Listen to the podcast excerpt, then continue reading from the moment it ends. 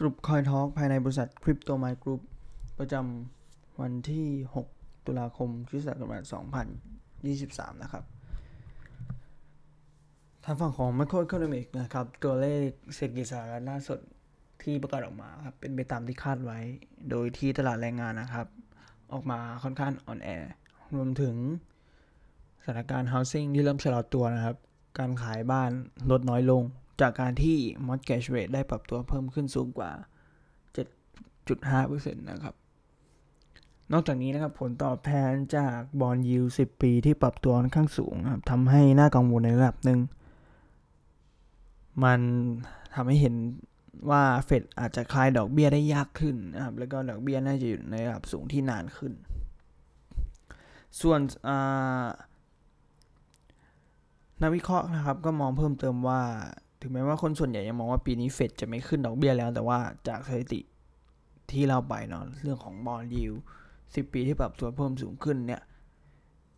จริงๆแล้วอาจจะยังไม่แน่ครับ คือเฟดอาจจะมีการเพิ่มดอกเบี้ยขึ้นต่อ คือมันยังไม่ใช่ว่าร้อยเปอร์เซ็นต์นะว่าแบบเออเฟดจะไม่ขึ้นแล้วหยุดแค่นี้นะครับผมยังไม่ร้อยเปอร์เซ็นต์นะครับ ก็ถ้าตัวเลขเศรษฐกิจถ้ามันออกมายังไม่ดีก็เฟดน่าจะมีโอกาสที่จะ เพิ่มดอกเบี้ยอีกสักครั้งหนึ่งนะครับ ปัจจัยภาพรวมเศรษฐกิจมหาภาคทั้งหมดนะครับ ก็นักวิเคราะห์นะครับมองว่า recession เนาะยังมีอยู่สินทรัพย์เสี่ยง อย่างเช่นพวกหุ้นแล้วก็คริปโตเนี่ยอาจจะถูกกดดันได้สักระยะหนึ่ง ก็คือตอนนี้ตลาดมันยังอยู่ในช่วงของ risk off อยู่นะครับ แต่อย่างไรก็ตามนอนในวิเคราะห์มองว่า ถ้าเราจะซื้อ DCA หรือว่าอยากเก็บสะสมระยะยาวก็ถือว่าเป็นช่วงที่ดีมากๆนะครับ ช่วงนี้ แล้วถ้ามีในระดับเรื่องของธนาคารล่มแล้วก็เรื่องของ ETF เข้ามาอะไรครับ ก็อาจจะสามารถผลักดันบิตคอยผลักดันราคาบิตคอยไปต่อได้นะครับมาดูที่คริปโตกันบ้างนะครับ ก็เรียกว่าเป็นเอาคอยแล้วก็เทรนที่น่าจับตามองแล้วกัน นะครับ ตัวของที่ผมจะยกมาวันนี้ก็คือเป็น Perf Dex เนาะ เพราะว่า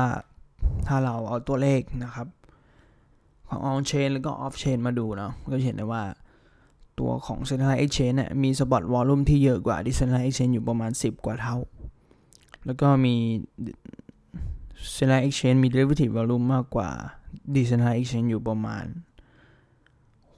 ประมาณ 60-70 เท่า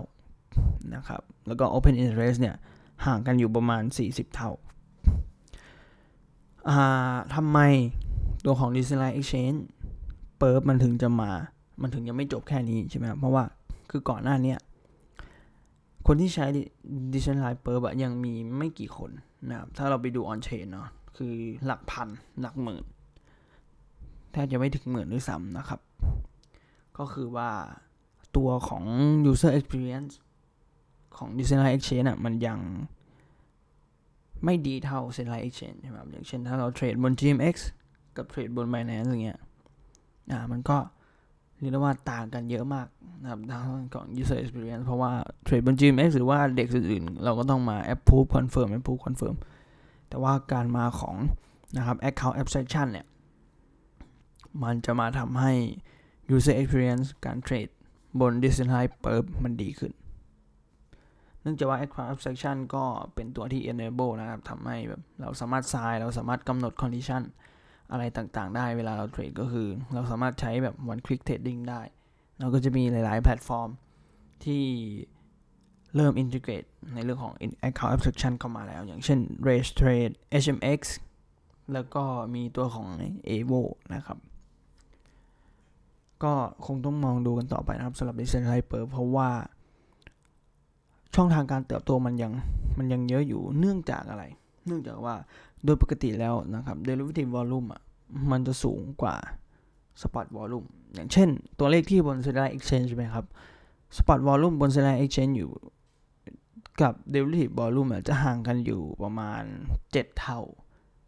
ก็คือ derivative volume หรือว่าตัวของเอาง่ายก็คือ futures volume มาแหละ คนที่เทรดฟิวเจอร์คนที่เทรดใช้เลเวอเรจอย่างเงี้ย มันก็จะห่าง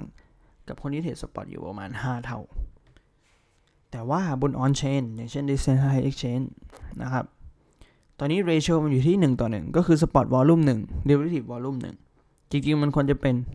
spot volume 1แล้วก็ derivative volume สัก 7 หรือ 8 เพราะว่า derivative volume มันคือการใช้ leverage ใช่ไหมครับทำให้ volume มันสูงนะครับ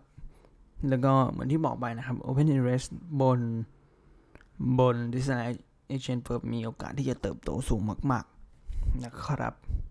และเนื่องด้วย abstraction มันก็จะเข้ามาช่วยตรงนี้ทำให้คนน่าจะมาเทรดที่ decentralized เปิดมากขึ้น ก็ตัวอย่างโปรเจกต์เปิร์เด็กนะครับที่เรามองว่าน่าจับตามองมากๆในอนาคตก็จะมี AVO นะครับ HMX Rage Trade แล้วก็มีตัวของ Hyperliquid นะครับ ซึ่ง ที่กล่าวมาข้างต้นเนาะ Evo Rage Trade แล้วก็ Hyperliquid นะ มีโอกาสที่จะแจก Airdrop ให้กับผู้ใช้เช่นกัน และก็โอเค ต่อไปก็จะเป็นตัวของ tokenization นะครับ ตัวของ RWA เนาะ หรือว่า real world asset นั่นเอง TVL ก็คือเติบโตต่อเนื่อง แล้วก็ up only เลยนะครับ ยังไม่นับรวมบนแบบพวก trade file อย่างเช่น r e n r e a l X ของ ที่ที่ที่เพิ่งลิสต์ไปที่บิตครับนะครับ แล้วก็มี narrative ที่บอกว่า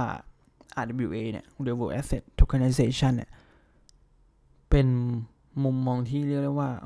มองบวกมากๆนักวิเคราะห์หลาย ๆ คนมองบวกมาว่าไซเคิลหน้านะครับ น่าจะเป็นตัวที่เรียกว่าเชื่อม liquidity จาก real world หรือว่าจาก trade file เนี่ยเข้ามาสู่คริปโตครับ ตัวอย่างของโปรเจกต์ก็จะมีตัวของ Centrifuge นะครับ Maple Ondo แล้วก็โปรเจกต์พวก OG OG อย่างอ่า Megada หรือว่า Fax Finance นะครับ ถัดไปครับเป็น Modular Blockchain นะครับ เป็นกลุ่มใน Middleware Infrastructure อย่างเช่น Celestia ที่เพิ่งประกาศแจก Airdrop ไปเร็วๆนี้นะครับ แล้วก็ในส่วนนี้คือคนที่เคยใช้ Ethereum Layer 2 ก็สามารถไปเช็คกระเป๋าได้ครับ เพราะว่าเขาจะมีการแจก Airdrop ให้กับคนที่ใช้ Ethereum Layer 2 นะครับ พวกเนี่ย Arbitrum Optimism หรือว่า CK อะไรต่างๆ นะครับ แล้วก็วันที่ 17 ตุลาคมนี้นะมีเวลาอีกไม่กี่วัน ก็จะถูกลิสต์บน Centralized Exchange คิดว่าน่าจะเป็น Centralized Exchange เจ้าใหญ่ครับผม และสุดท้ายนะครับเป็น Arbitrum Ecosystem นะครับ Arbitrum Ecosystem Incentive ที่เรียกว่าเป็น stiff นะ short term incentivized program บน Arbitrum ที่เขาจะแจกให้กับโปรโตคอลที่สร้างบน Arbitrum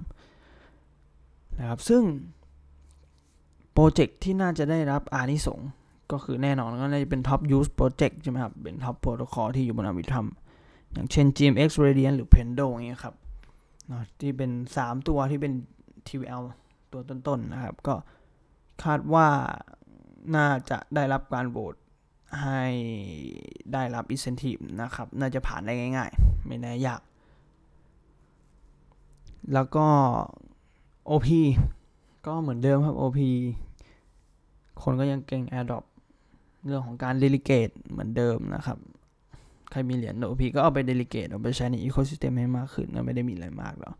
ส่วนของ Base Chain b a s h a i n ก็แอปที่น่าจับตามองตอนนี้ก็น่าจะยังมีแค่แอปเดียวนะครับ ก็คือ f r i e n d t e c h เนาะซึ่ง f r i e n d t e c h เนี่ยมีโอกาสจะ AirDrop ให้กับผู้ใช้เยอะมาก ๆ นะครับ เป็นตัวที่เรียกได้ว่าได้ community fee ที่ชัดเจนนะครับ มีโมเดลที่ชัดเจน แล้วก็ทำรายได้ได้ค่อนข้างดีเลยทีเดียวนะครับผมอาจจะมีเซนไลอ่าดิเซนไลเอ็กชแนนอย่างเช่น Aerodome ด้วยนะครับ บนเบสเชน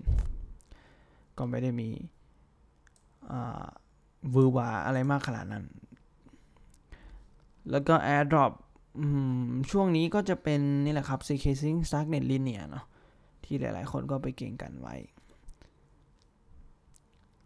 แล้วก็ถัดไปก็จะมีตัวของ DYDX นะครับ ที่มี Unlock ครั้งใหญ่ ก็คือโอ้โหประมาณเกือบ 2 เท่าของ total supply นะครับ อีกไม่กี่เดือนนะข้างหน้านี้นะครับ ก็จะประมาณนี้ครับสำหรับสุบคอยทอกประทำวันที่ 6 ตุลาคมพุทธศักราช2023 ครับ สวัสดีครับ